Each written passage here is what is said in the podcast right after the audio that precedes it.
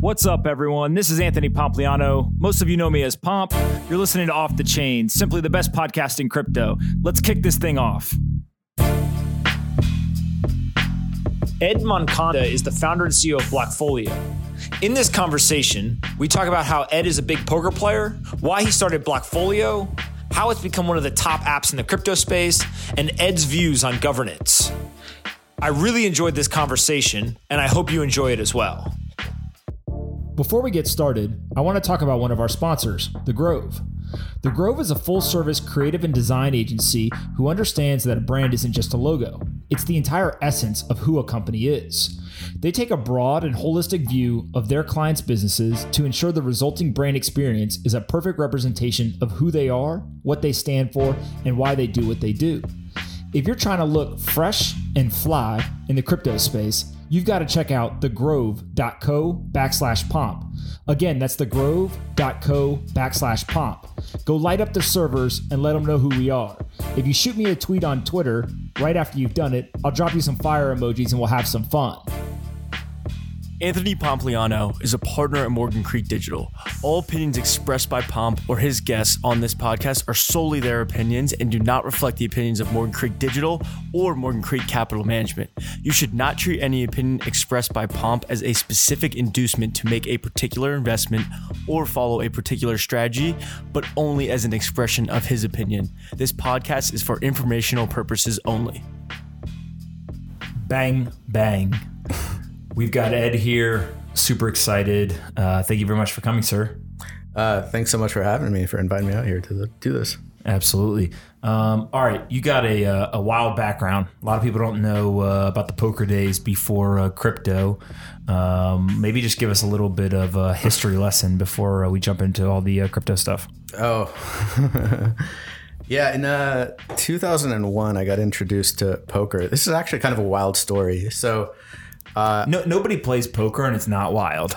like you got to have some wild stories if you're a professional poker player. It's how I get how I was introduced to it is actually pretty funny. I, I used to be really really good friends with Tony Hsieh, the CEO of Zappos.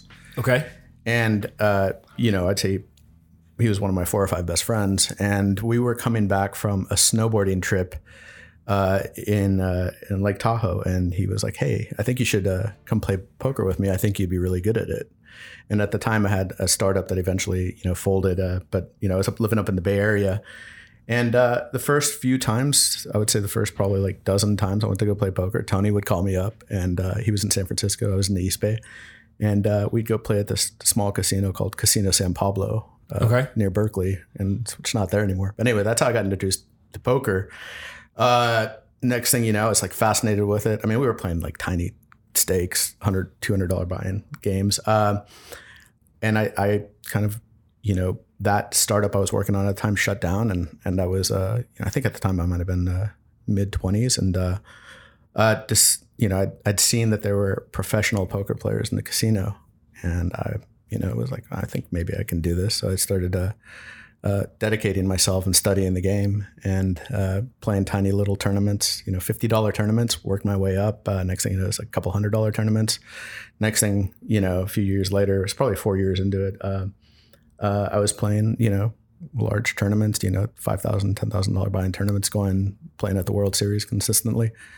Uh, and yeah, ended up becoming a, a poker professional for, from 2001 until uh, roughly 2010. Okay, so let, us go to uh, the World Series of Poker because I think a lot of people have heard that before. They've got no clue.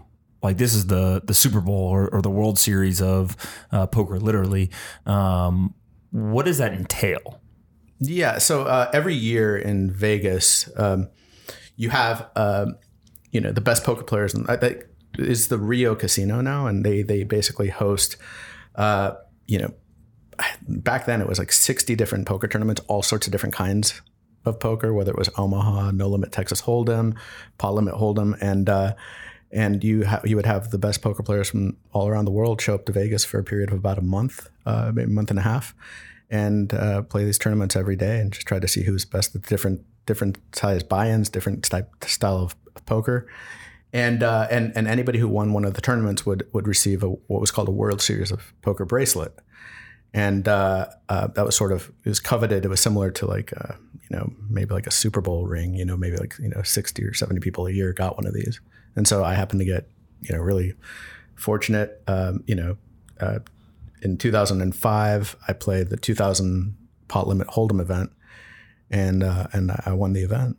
And So you are the first World Series of World Series of Poker bracelet holder that's ever been on the podcast. Congratulations. Thanks. I mean, it was a lot easier to win them back then. These days, you know, like the edge has gotten, uh, you know, sucked out of it. There's a, a lot of players. Uh, you know, there's so much more information. You know, tutorial videos on how to play. Like, you know, people have really kind of like solved the game so much more than it was back then. Uh, so, I feel like uh, I feel like I had it a little bit easier. That's okay. It- listen, you still got the bracelet, right? That's right. Well, technically, I don't. I gave it to my dad for Father's Day that, that year that I won it. Oh, awesome. He probably loved that. Yeah, he's pretty stoked on it. Um, all right. So, and then uh, how do you go from professional poker player to crypto? Um. So yeah, let me see here. So in 2010, uh, in 2006 is actually kind of where things changed in poker. They they passed the UIGEA law, uh, which which basically prohibited financial institutions from moving money in- the U.S. from moving money in and out of the the, the gambling industry, uh, online gambling sites, and uh, and and it was sort of like overnight they they pulled the rug out of the base of players that were in poker that were there for entertainment. And I started seeing the writing on the wall, like, wow, poker's gonna online poker's gonna get tougher. Uh, I need to start looking for other things to do. Uh, it's funny. I'll circle back to that. Those laws later were pretty uh, important in me discovering uh, Bitcoin or understanding it. And so, in 2010, uh, you know, I helped start a social gaming company uh, called Unveil Games. We're you know intending to build games on social games on Facebook. And around 2011, Facebook kind of changed their newsfeed policies that were very uh, that you know adversely hurt. They they, they basically hurt uh, a lot of the small development companies creating games on Facebook, and so we had to shut down in 2012 as a result of this. So in 2012, uh, a friend of mine um, had launched a online Bitcoin poker site called Seals with Clubs. I might have launched it maybe in 2011, but in 2012 I became aware of it.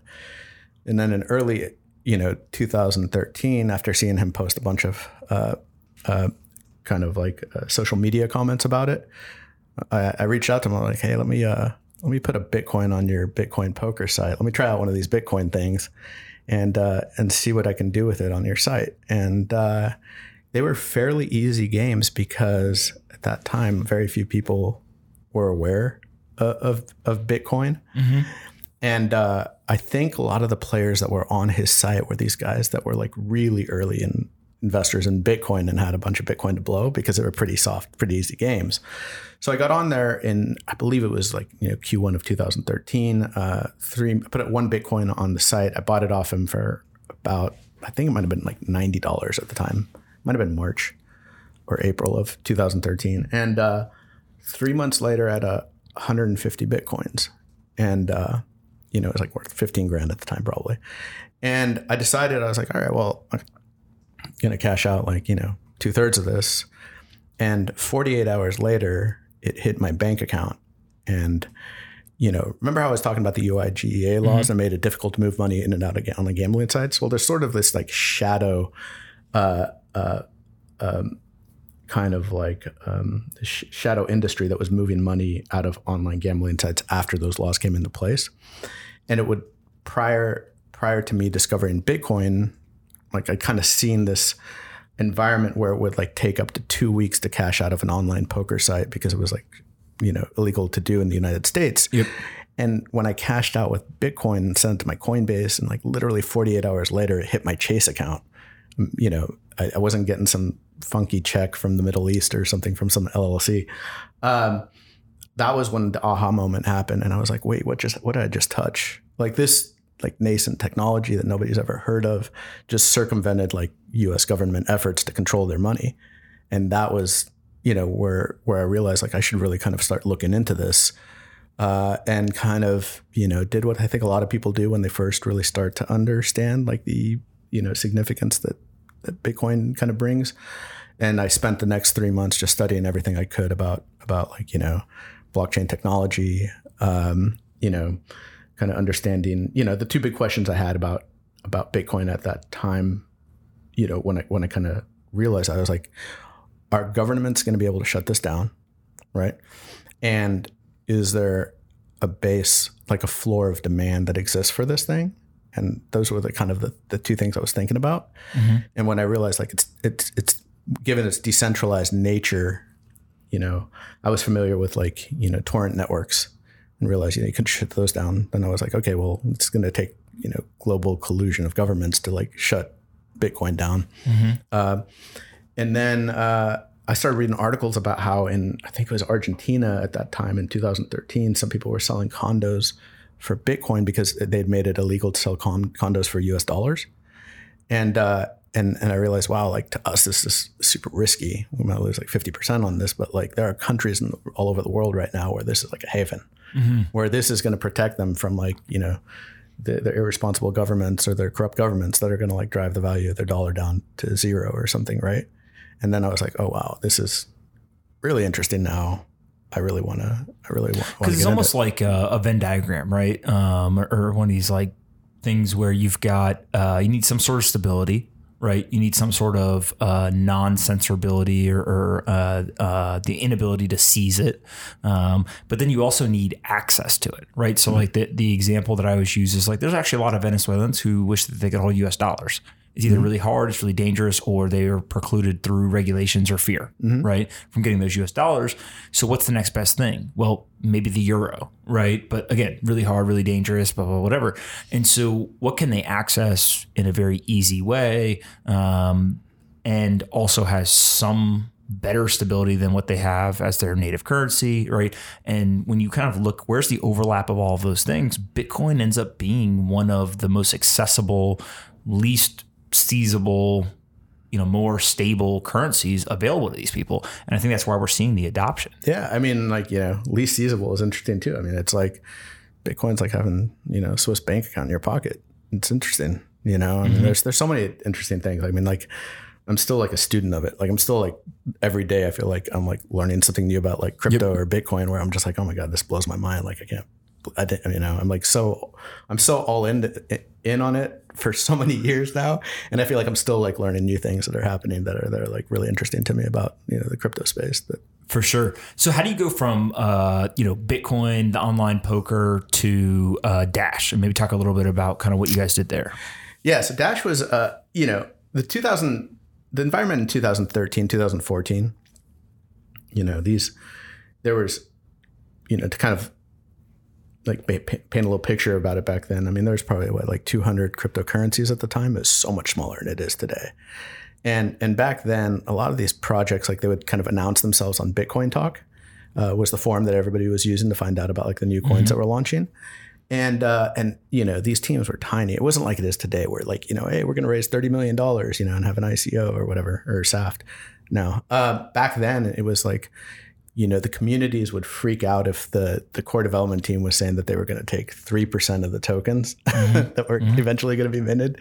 And uh, if you if you did that you know your community would be up in arms. But so it was like usually small group you know maybe like half a dozen or a dozen guys that were working on these things. And uh, dash uh, back then it was called darkcoin. And and so i was you know scouring bitcoin talk kind of looking for new use cases of blockchains. Um, and you know I was seeing like a lot of different forks with like some kind of technical, uh, you know, advancement. You know, might be a faster Bitcoin, and then uh, I saw one called Darkcoin, and uh, you know, it was the first anonymous cryptocurrency, and they were I think back then they were using CoinJoin technology, mm-hmm. and and I thought it was really interesting, and I was you know I'd heard rumors about uh, BitLicense in early 2014. That's the New York regulation.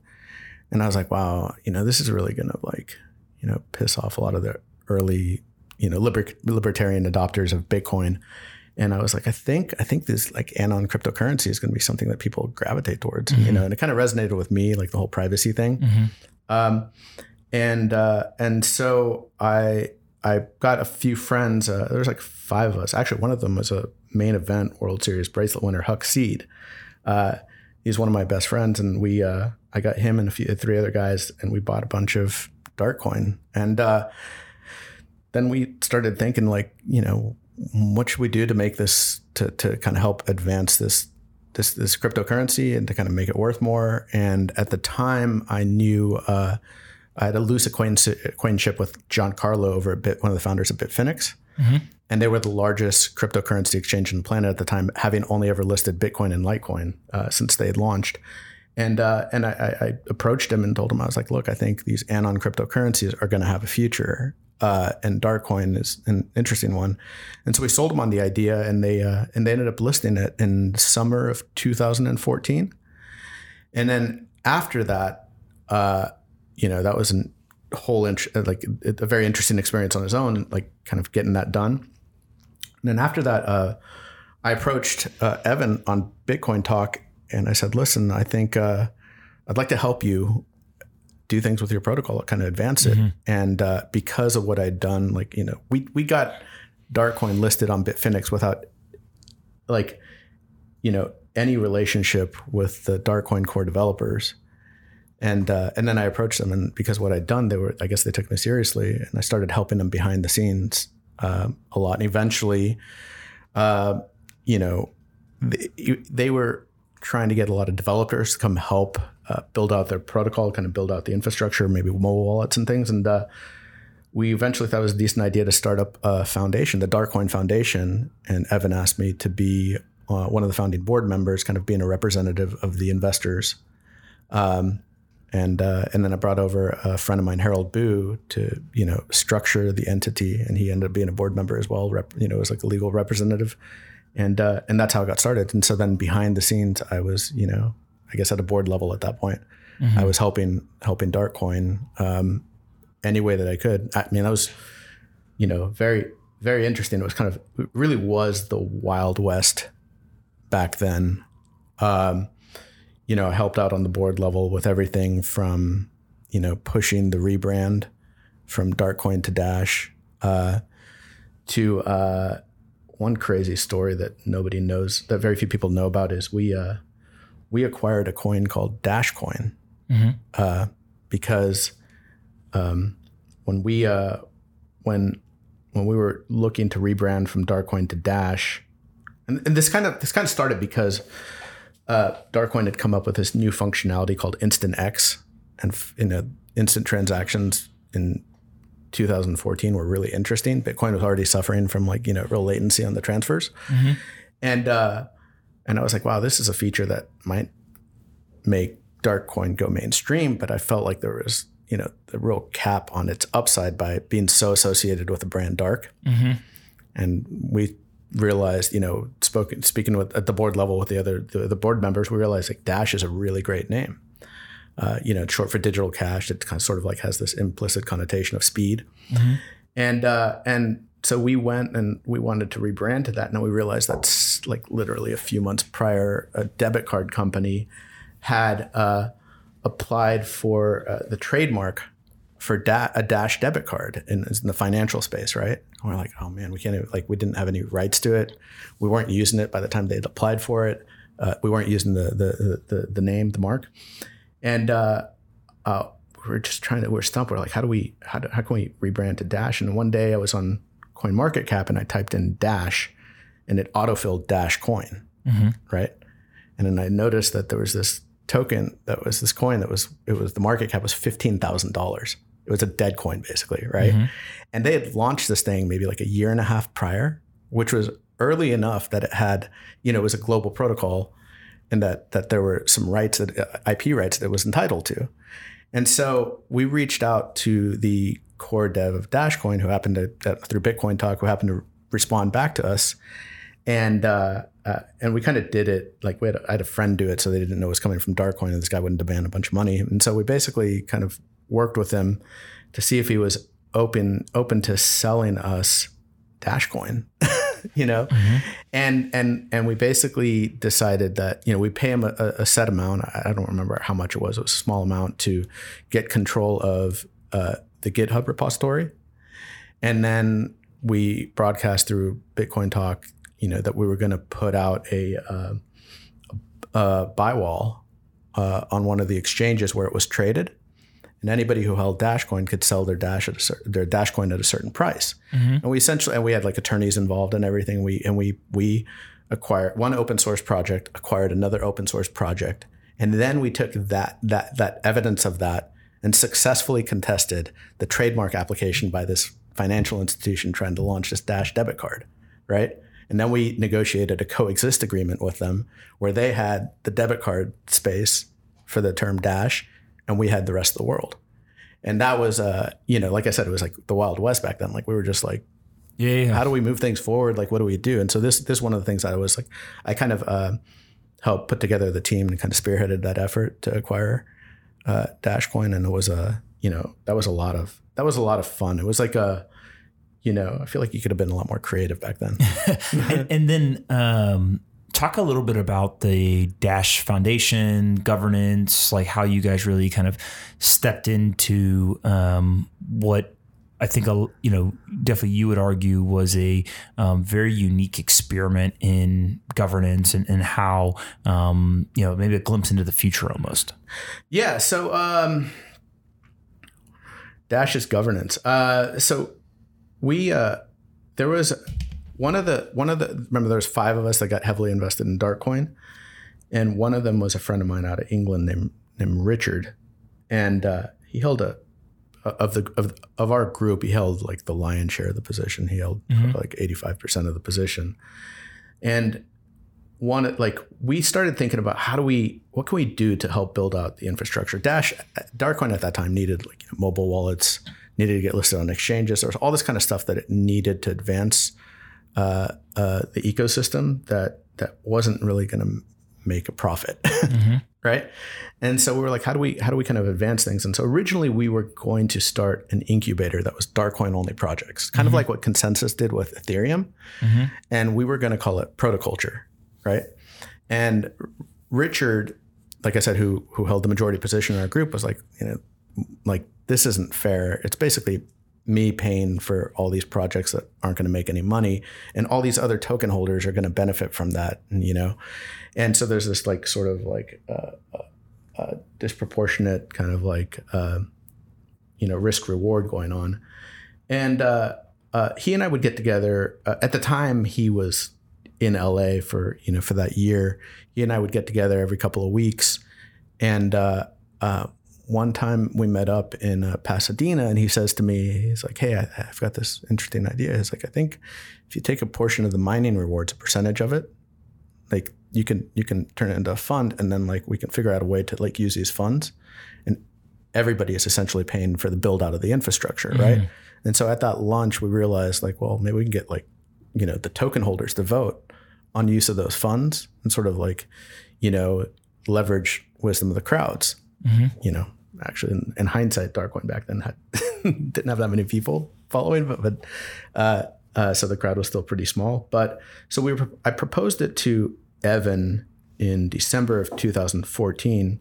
The sort of idea of redirecting the mining rewards to to uh, fund um, businesses or people that propose businesses to build out the infrastructure. And Evan loved the idea, and he he was like, "Oh, we can get the master nodes because you know, it's a master node network to you know ev- people evidence a thousand that they own a thousand tokens to vote on these things." And so, I mean, look, this to, to their credit, like this, like Richard and I just sort of spawned this idea, uh, but they just took it and ran with it. And the guys at Dash, they like they ran fast too.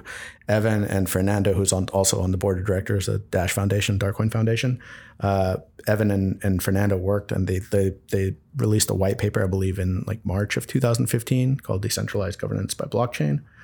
Um, and then by August of 2015, they had this voting platform and a forum where you could propose um, any project that would advance the the Darkcoin or Dash ecosystem. And uh, and they decided they were going to redirect 10% of the mining rewards towards this, and they'd launched it. And uh, you know they they uh, in hindsight it was like uh, it was amazing that that you know this protocol was already listed on Bitfinex, the biggest exchange in the world. It was amazing that that we were willing to take the leap on this experiment because nobody had ever done anything like this prior. Right? And we had a lot of discussion behind the scenes of like, do we really want to give like the keys to the car to the token holders? You know, what if they just vote us off a cliff, right? And uh, and and you know, Richard of our group held a lot of master nodes, and Evan held a lot of master nodes, and they held a big enough percentage between the both of them that they were that they were comfortable. Um, uh, you know, we we had confidence that any bad ideas we would be able to kind of like you know vote them down, right? And so people back then, when we launched that platform, to some degree they were correct. They accused us of being centralized in the voting, right?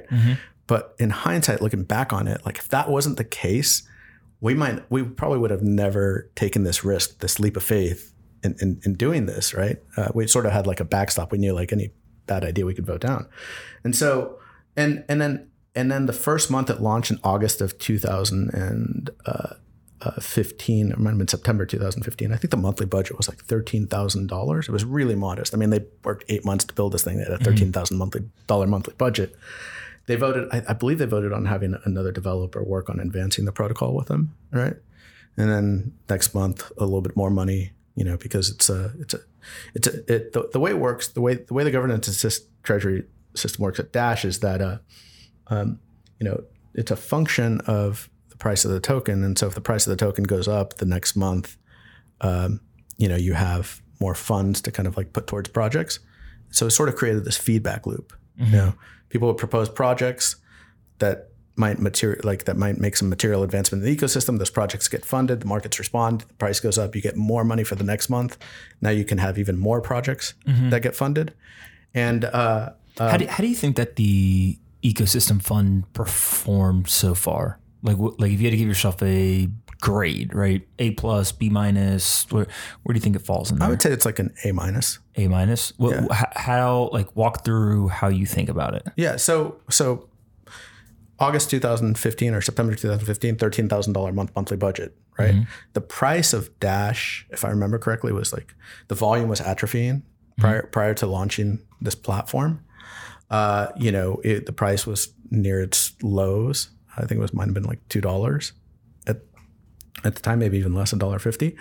And uh, and we were really worried about the protocol right? And then they launched the governance treasury platform and it's sort of like uh, uh, it was sort of like this this honey in the pot that started bringing developers to be like take notice be like hey i can propose a project and maybe it'll get funded and i can do interesting stuff in blockchain funded by somebody else to advance this protocol that i'm passionate about Yep. right?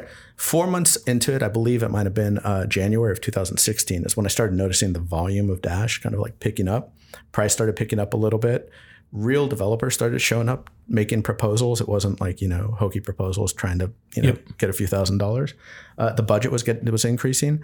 Uh, in january of 2018 right? The monthly budget the monthly budget was $9 million so it went from a $13,000 a month the monthly budget to a $9 million a month budget at the peak of the market, right?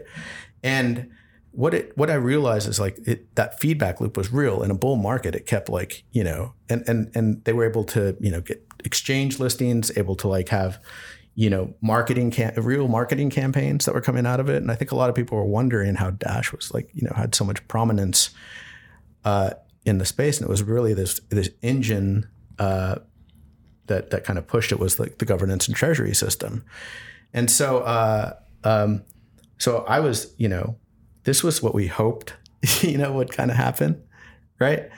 And and what was really funny is that remember in the beginning I was saying it sort of felt centralized because a couple of people had all these tokens. Well, Richard, you know, my my business partner, you know, is a responsible investor, and as like the price of Dash was going from two dollars to like you know eventually it hit like fifteen hundred, I think, or some stupid amount, like some really really high amount.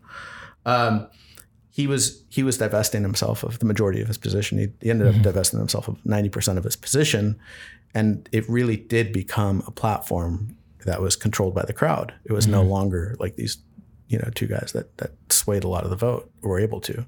And that was that was I think what was really was really interesting because you have this sort of uh, uh, you know uh, benevolent like uh, you know few that you know they had the best in they, they were their interests were aligned with everyone else. They wanted the price to go up, and then you know eventually they they, they divested themselves, recirculated the coins into the ecosystem. Um, and what was really interesting to me about Dash is uh, came from like the experience at the board level. I think at one point after this voting system got up and running, originally it was to like fund projects. Uh, I think there was a vote. It was a, some trivial vote. It was might have been for like when we were rebranding from Darkcoin to Dash, a vote on like which logo to use, and we, we were like, uh, why don't we put it to the token holders to decide, Yep. right? And that was like sort of like another. That was my second aha moment in crypto. The first one being when like that money, my my my poker Bitcoin poker money moved within 48 hours to a, a big financial institution. The second one was when we transferred a vote from the board level to the token holders, even though it was a trivial uh, uh, uh, proposal. Um, I realized like, wow, this is really interesting because this is like, you know, when you're dealing with a, a- an asset that was very valuable and you have a small group of people that control it, you're not usually shifting that power from this you know small inner circle to the middle. It's usually the opposite. They're leveraging their position mm-hmm. to gain more power and more control and gain more wealth them, for themselves. And what started happening over time like we started kind of like you know moving more and more decisions over to the token holders and that's when i started i caught a glimpse of like the real power of like uh, these trustless networks uh, when coupled with voting systems and i started you know kind of daydreaming about like you know the future like Well, and so how do you go from Dash to Blockfolio, right? Because Yeah. as you start kind of thinking out about, about in the future and kind of where this whole industry is going, obviously at some point you say, um, you know, I want to actually go build a company, right? Which Mm-hmm. became Blockfolio. What, what was that transition like? so it started i mean dash kind of contributed to it right i mean i was investing in you know many different cryptocurrencies in 2014 and uh, uh, it was sort of like uh you know I, I might have had like you know been invested in like 10 or 15 different different projects at that time and like I said, the landscape back then was totally different. There was only 200 cryptocurrencies, and and and back then, all the Bitcoin, uh, all, all the all the portfolio tracking apps back then, with the exception of maybe two or three, were Bitcoin only. And so we were just found ourselves as we made more and more investments, Dash being one of them, just like having to log in, keep updating a spreadsheet, log into different exchanges, update a spreadsheet. It was a very painful process. It's a very painful ritual every morning, right? And uh, my two co-founders and I were just like, "There's got to be a better way." And so we kind of got together and decided to to build Blockfolio. We wanted to create a portfolio tracking app that listed every cryptocurrency on every exchange. And and like I said, back then there was like, you know, 200 of them, and and all these other ones that did. Uh, that, that tracked more than just Bitcoin, maybe had like a dozen of the of, of the cryptocurrencies. It just wasn't enough to like solve solve the problem that existed. And so uh, that's you know uh, uh, investing in altcoins like Dash. I started exploring everything, and that eventually led to us creating Blockfolio to kind of scratch our own itch. That was really the original intent behind it. And, and so what was the original product? Was it literally just you could track your portfolio of, you know, tokens, Bitcoin or other? Or was there other elements to the product at that point? So yeah, we we um let me see here. It was we just wanted to what I wanted was like I want to be able to like open up the app, see a mirror of all my positions on all different exchanges, and within a split second just see what my total portfolio balance was. Yep. Right. And we we um we added, you know, you know, charts, alerts, news section, different things that we thought might be useful. And we're like, wow, we, we think we can make a business out of this, right? And uh, um, that was it. And we wanted, I think that the thing is, we wanted all, all cryptocurrencies on all exchanges and be able to, with, you know, within a split second, open it, see how your stuff is doing. And what was uh, really kind of, um, you know, we didn't, we never expected it to kind of grow the way that it did. Uh, you know, and, and at least in the beginning, it didn't grow. It was pretty stale for the first couple of years until we launched in 2015 until 2017 it was pretty silent right? But you know about this like this explosion that came in of like interest in you know the cryptocurrency space beyond bitcoin in 2017 we happened to be you know the only professional game in town. And uh you know, um, in January of 2017, I think we had like 8,000 monthly active users. And within 12 months, we went from 8,000 monthly active users to 2.2 million monthly active users. And we never spent a dollar on paid user acquisition in that time frame. Um, and that was uh, that was pretty amazing. Uh, we just got really fortunate to, and we had, I think, pretty decent product instincts, and built this thing that for that we loved, and it turned out that everybody else loved using it as well. Absolutely. And now you have actually evolved the product to things like uh, Blockfolio Signal. Maybe talk a little bit about some of the things that you've added since uh, since you originally got started. Yeah. So uh, we what we found is like we had this this really massive user base, uh, and and and we we noticed that oftentimes the number of people that were following a token on on Blockfolio uh, for a lot of projects was greater than the Twitter followings that they had, and we we sort of saw um, this toxic Twitter environment where all the fake giveaways. You know, I mean, like Vitalik has to change his name to Vitalik, non-giver of ETH, right? And uh, all the phishing scams on Slack, and we're like, wow, there's like, you know, having worked at on helping out Dash early on, I kind of deeply understood both like the infrastructure building and the community building needs that these protocols had. And and I was like, wow, like really, I mean, we we can build this sort of communication channel that's one directional. It's a broadcasting channel that allows token teams to let their token holders know exactly what's going on. And so that's how we came up with the idea of Blockfolio Signal. It was like maybe in the summer of 2017. We launched it in uh, April or May of 2018, and with like you know a couple of dozen projects piloting the program. Uh, you know, Decred was one of the early ones.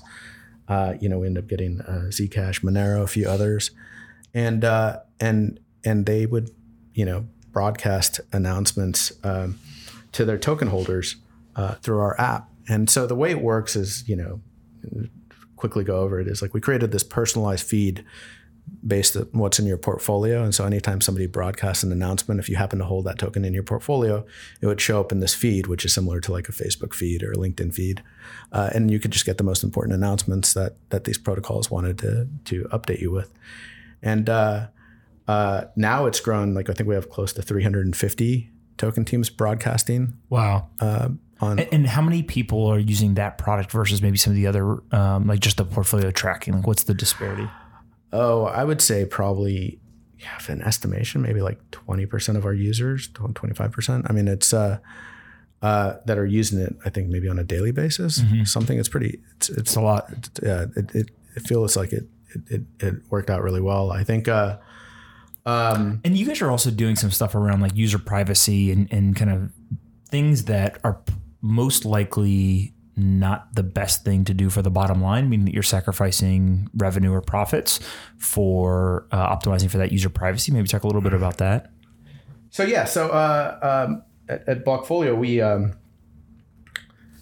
early on there were a couple decisions we made, and uh, uh, one of them is, um, you know, we never we've never asked for any personal identifiable information. We don't ask for anybody's name. We don't make them put in an email. We don't, you know, they're not like linking to Facebook accounts. Uh, we don't ask for credit card information. Uh, we don't. We, we want if somebody wants to use it in a completely private way that they can, right? And uh, uh, you know, we we also, um, you know, I think we we've we've never touched tokens. Like we don't, you know, uh, coming up with a, the massive user base that we had, people were like, why don't you create like an exchange services and take fees and stuff like that? And and I'm sure a lot of people realize like once you start doing sort of, sort of like you know taking cus- custody of tokens or start touching them, like there's regulatory burden that comes with it, right?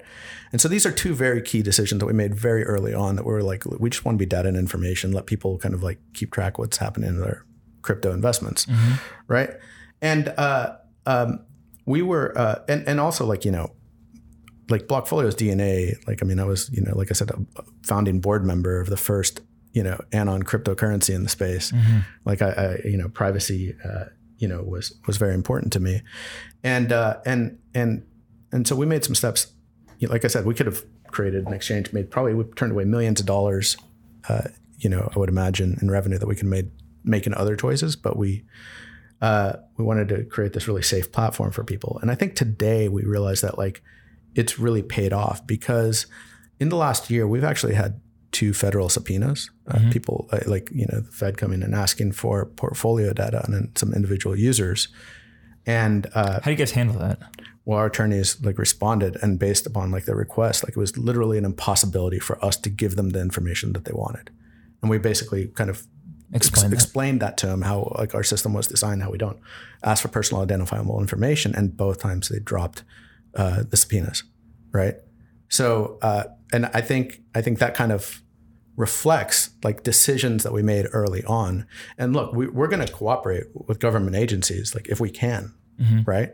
But we made some decisions early on, kind of like you know that that allowed us to like I mean, this is the on whole it. this is the whole like privacy by design, right? Where essentially what you say is, um, if we have this information, there are a whole host of different ways that it can be used, uh, either internally or externally, for good and bad. And if we choose today to optimize for the privacy of our users, we are understanding that it may make it harder for us to, you know, do growth hacking and that type of stuff, but also um, it will sidestep the exact issue you just described. Yeah. Right. Where there's a subpoena, uh, or or you, there's an internal employee who's tempted to do something, a security breach, all this stuff. You basically just come. It, it doesn't even matter if it happens around the data because you don't have the data. Exactly. It's like you can't give away what we don't have, right? Mm-hmm. I mean, and, and so, uh, or, or that, you know, uh, the way it's designed, it's just like an impossibility based on the request. And so, and, and that, and, that, and that's the thing. Like, I think, uh, I think what's interesting is like, people oftentimes think that like, uh, you know, complying with, uh, you know, government requests or government regulation is like at odds with privacy, right? And Of I thi- course. and I think, and I think we're, we're like, well, we realize like we want to create something private, but yet totally be compliant about everything. And I think like you know, getting those subpoenas dropped was, I mean, I, I was pretty happy because I was like, wow, I mean, it's like It worked. the worked These these steps that we're taking, and I think it's going to be interesting. I think uh, you know, as this ecosystem advances, Do you think you can continue to build a business where portfolio tracking is uh, segmented away from custody and the exchanges? Right. So you talked about a lot of people previously have said, "Hey, why don't you build an exchange? Why don't you do custody? Kind of you know add-on services or, or go deeper with your relationship with those users." Do you think you can continue to scale without going into that, or, or how do you kind of think about let's Yeah. say custody and, and portfolio tracking? yeah, I don't, I don't, you know, I, I wanted, I wanted to stay away from custody. Uh, you know, I, th- I felt like it was, uh, it allows us to kind of operate, be more nimble, uh, have less regulatory burden, right? Uh, but I think, I think yes, we can. I mean, I think we're we're identifying services that we can build, and and so you know when we launch Blockfolio Signal and getting you know this dashboard that 300 plus token teams are broadcasting through, uh, we realized that we we shifted Blockfolio from being this like portfolio tracking app that connected just speculators with exchange information to being a network where we're connecting like the major segments of the industry, the token teams, the speculators, the exchanges.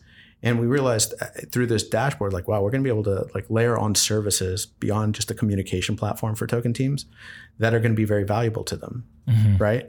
And uh, um, you know, we're we're we're we're identifying like we're talking to the token teams all the time, identifying uh, uh, you know uh, different features that'll help them better service their token economies and and and and kind of like uh, um, leverage that proximity we're, giving, we're we're creating between them and their users.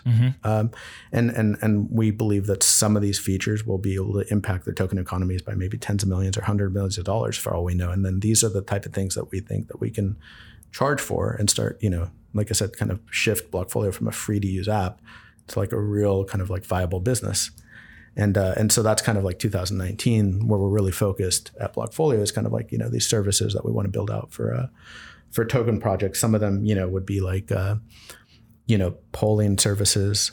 Um, you know, allow them to poll people who actually hold their token. you're essentially creating a communication platform for the tokens and the projects to um, maybe have higher signal or you know, no pun intended um, conversations uh, really get actionable insights out of um, and almost ensure that uh, those teams have I'll call it kind of a landing page for communication right? If they can point people there and say, look, this is where we're going to post updates, this is where we're going to do stuff.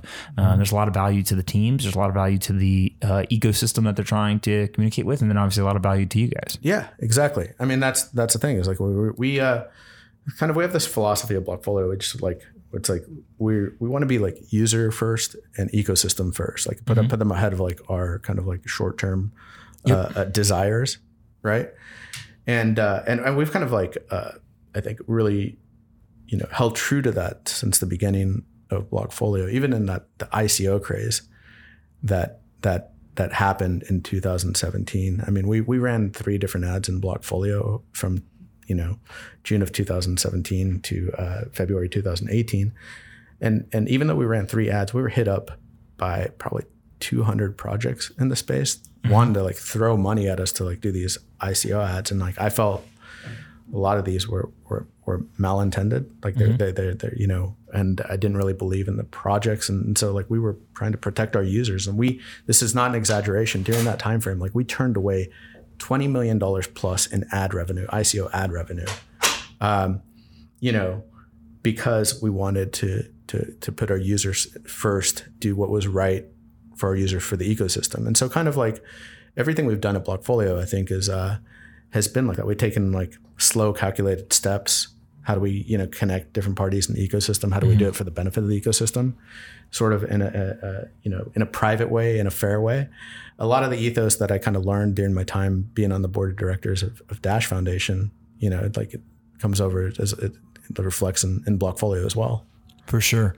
Um, before we wrap up, I always do a uh, rapid fire set of questions. Um, so, what do you think is your most controversial thought in crypto? Oh man. He's taking a uh, a sip of coffee there, I think, to uh, to prepare for this one. Yeah, the most controversial thought in crypto. Yeah, like what, what do you believe that the that a high majority of other people would disagree with you on? Would disagree with me on. Uh, like, uh, man, that's a really tough question. Uh, it depends on the day of the week that you talk to me. Uh, uh, yeah, sorry for taking so long. I, w- I would say, uh, um, you know, sometimes I, I wonder, um, um, sometimes I worry about Bitcoin. Okay. Why? Because it's 2019 and I still can't buy a slice of pizza with it down the street at my favorite. Do you think that that's a problem? Place. Uh, there, there are things I love. Uh, well, it, it is Bitcoin going to be digital money? I don't I don't know if that if that's going to be the case. You're not as confident in that. No, but I mean, but but like I said, Bitcoin is going to be like Switzerland in your pocket. It's found a different like purpose in my in my mind, you know, than than I originally thought. And so it's evolved. Uh, it's evolved, yeah. And so uh, sometimes sometimes I, worry. I, know that you're like a crazy Bitcoin maximalist. This, uh, this is actually Listen, part of the reason why I wanted to stay. Like, not, I'm actually not. I'm not a maximalist. Oh yeah, right. So I am. Uh, I am in the Bitcoin is very, very, very, very important, and okay. we are probably underestimate. We're more likely to be underestimating the impact it will have than overestimating it. Um, but with all that said. Uh, I think that there's a bunch of like decentralized finance stuff that's super interesting. I think that you know every stock, bond, currency, commodity is going to be tokenized, right? All that kind of stuff is, mm-hmm. uh, it, I think, violates the maximalist uh, viewpoint. um, but but I do think that uh, from a currency standpoint, Bitcoin is far and away the winner and going to dominate. Yeah, I agree. I agree with you. I think like I actually think the world is going to be completely tokenized mm-hmm. in the future. I think right now some of my ideas, like I think uh, data ownership is unlocked by blockchain. Uh, you know, there's there's going to be a slow shift over the next 20 years to like people are going to like you know be patroning platforms where they're going to have ownership and control of their data. I think uh, blockchain based voting systems are going to be enormous. I think people are going to be you know having their condominium titles on. Yep. On uh, ERC 721 non fungible tokens that are stored in like you know uh, custodial uh, services that are insured and regulated. I mean, I think you know. To between me and you, you, that might not be that controversial, but if I go hang out with my parents' friends and I tell them this, they're going to look at me like I'm insane. Yeah, oh yeah, for sure. You- you know? what, what's the one uh, regulation that you would change if you could change one or improve it? Uh, regulation. Uh,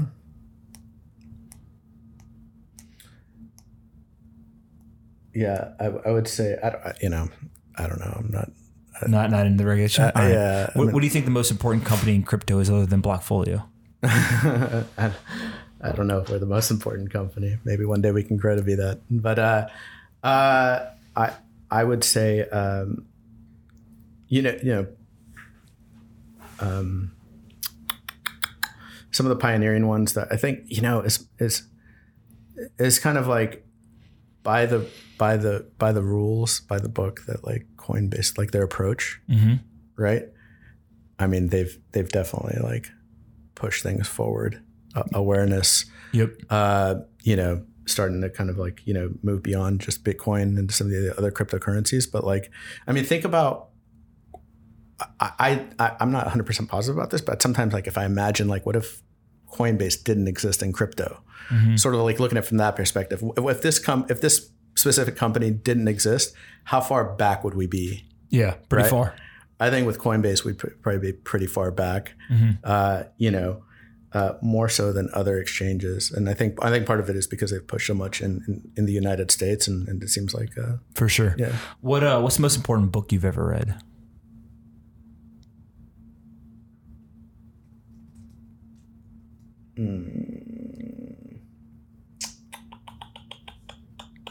Oh, um, Fortune's Formula. Why?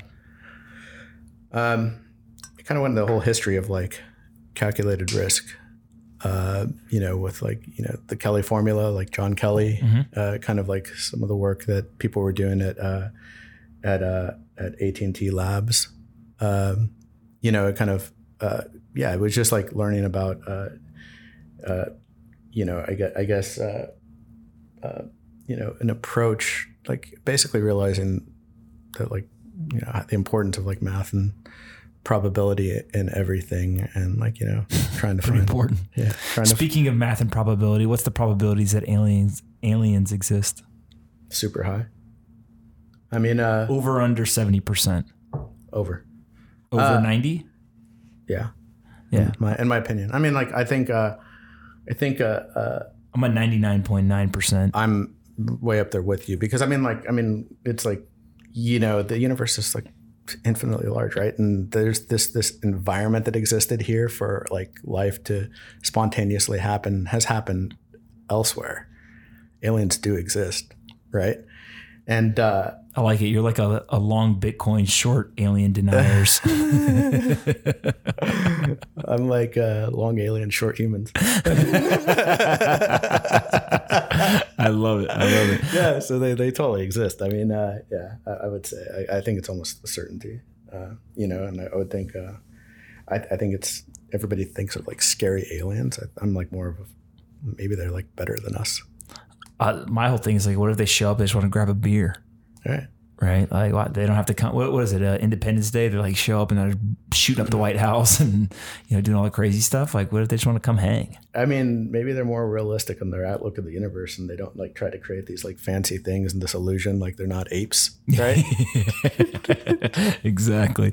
Um, I, I end each uh, episode letting you ask me one question. What uh, what one question do you have for me? um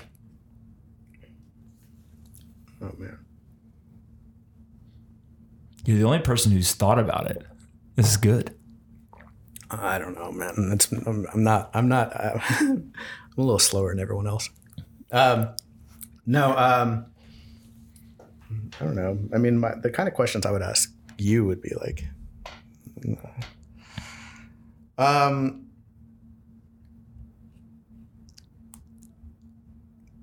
I don't know. What is, what is like your vision of like the crypto future, like 20, 30 years from now? Like, how do you, how, what, what, do you think is, so yeah, okay, here's a quick question. Like if you had a, if you look at like uh, the internet, right?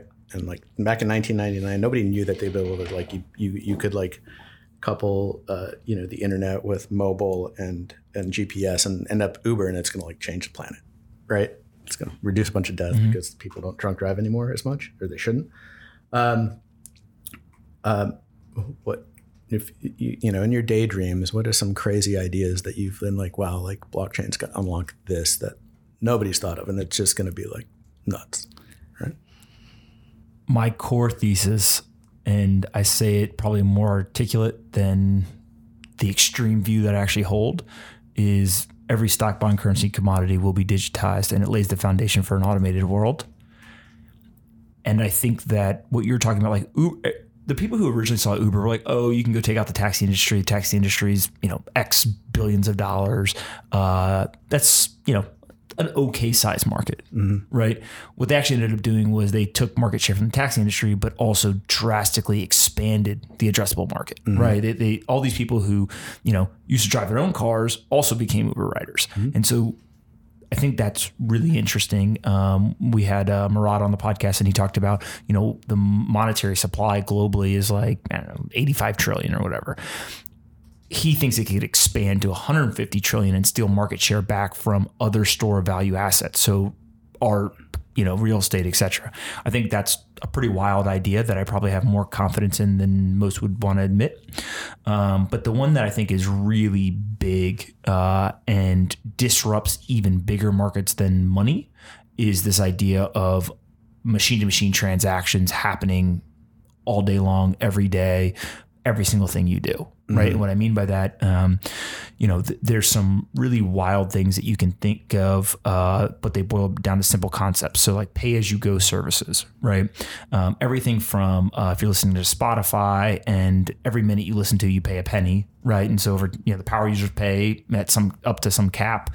The people who don't use it at all this month don't pay anything, right? And so, there's some kind of more pro pro rata type uh, payments. Um, you can see it in terms of taxes, right? Well, why don't I just pay for what I use? And so if I drive down the road, I'll pay you, right? If I don't drive down the road, I don't want to pay for that road, Yep. right? Um, and so you know, there's a lot of complexities in there. And like, well, what if I don't drive down the road, but the fire truck that comes to put the fire out at my house drives down the road? Should I pay for that? You know, all that kind of stuff. So some of this is like pipe dream stuff today because we just don't know enough. Um, but but I do think that uh, this idea of um, the internet being a borderless nation and it going to be run by or governed by machines, um, the digitization of value that will be placed in there, I think is really important. Um, and it feels to me like people probably knew the internet was important, but didn't know exactly how. Right? That's kind of how I feel about that avenue of all of this. Is just like it feels pretty damn important that every stock, bond, currency, and commodity is digitized, right? And there's some automation going on. How that plays out, where will be the you know the, the quote unquote killer apps, right, or killer use cases? Uh, If I knew the answers, we'd be putting all our money there. Like we're just getting a taste of the automation right now. Is what you're saying? Like it's going to be crazy. Like advanced. it's like stupid stuff, right? Like, you know, is there a world where um, you can walk down the street and that generates data that then you can sell to a pharmaceutical company in an anonymized, aggregated fashion, and you get paid some currency for that, and that currency you can then use at the store as long as you buy healthy food yeah. right? And all of it is you literally walk down the street, walk into the store, grab something, and walk out, and you don't go anywhere near a cash register, blah blah whatever. Like I have no clue how You gotta- realistic you, that you is. pull out cash to buy your cheeseburger, but you know, yeah, yeah. So, so basically, di- can we, digitize like the health food that you. per- you- perfect example, right? Could you drastically increase the friction for buying unhealthy food? But rather than trying to increase the friction, what you do is you decrease the friction to buying healthy food, mm-hmm. and therefore there's a very there, there's a very black and white difference between when I buy healthy food, it's much easier than when I try to buy unhealthy mm-hmm. food. And so if I want to go through the friction of buying the unhealthy food, I can, but you'll you'll slowly change people's habits because they'll go the path of least resistance. Yeah, yeah. No, I mean like you're you're getting into like yeah some interesting. We could go for we could go for hours on the weird stuff. Yeah, the data the data ownership stuff was like really interesting. Like in what you were saying about generating income from like from from that. Like like one of that was actually to circle back one of the crazy ideas is I think like data ownership is going to unlock a basic universal income that people generate because of uh, the data that they they generate just doing their normal everyday things and being tracked for it. I, I've talked about this a bunch. The idea of uh, UBI is uh, uh, a little hard for me to wrap my head around in terms of why we would create something like that. But the idea that um, I rent my time, right, um, as a human for compensation, or I rent my mind for compensation, uh, I probably will rent my data for compensation in the future, and therefore work looks different, Yep. right? And compensation looks different, and so, so I'm on board with you there. Um, listen, this has been fantastic. I really appreciate you uh, you coming, and uh, I think that uh, what you guys are building is pretty interesting, and, and it's obviously growing pretty quickly. So uh, good luck to you. We're cheering for you, and uh, we'd love to have you back at some point. Yeah, Anthony, thanks so much for the time. It's been been a pleasure. Absolutely. All right, guys, that was an awesome episode. I appreciate you listening and I hope you enjoyed it. Before we go, I want to remind you that this episode was brought to you by The Grove, a full service creative and design agency that has worked with companies like Bloq, Chamber of Digital Commerce, AAA, and the American Red Cross. You can check out more of their work at thegrove.co backslash pomp. Again, that's .co, not .com. It's thegrove.co backslash pomp. Go ahead over there, check it out, and let them know that we're there by crashing their servers. Hey everyone, Pomp here. If you like this episode of Off the Chain and want to help us take crypto to the top of the Apple, Spotify, and other podcast charts, please do us a favor and rate, review, and subscribe. To review, simply go to the Off the Chain homepage, scroll down until you see the five blank stars. Taking 15 seconds to fill those stars in and leave a quick review goes a long way in helping us take the entire crypto ecosystem to the top of the charts. I appreciate you listening and see you next time on Off the Chain.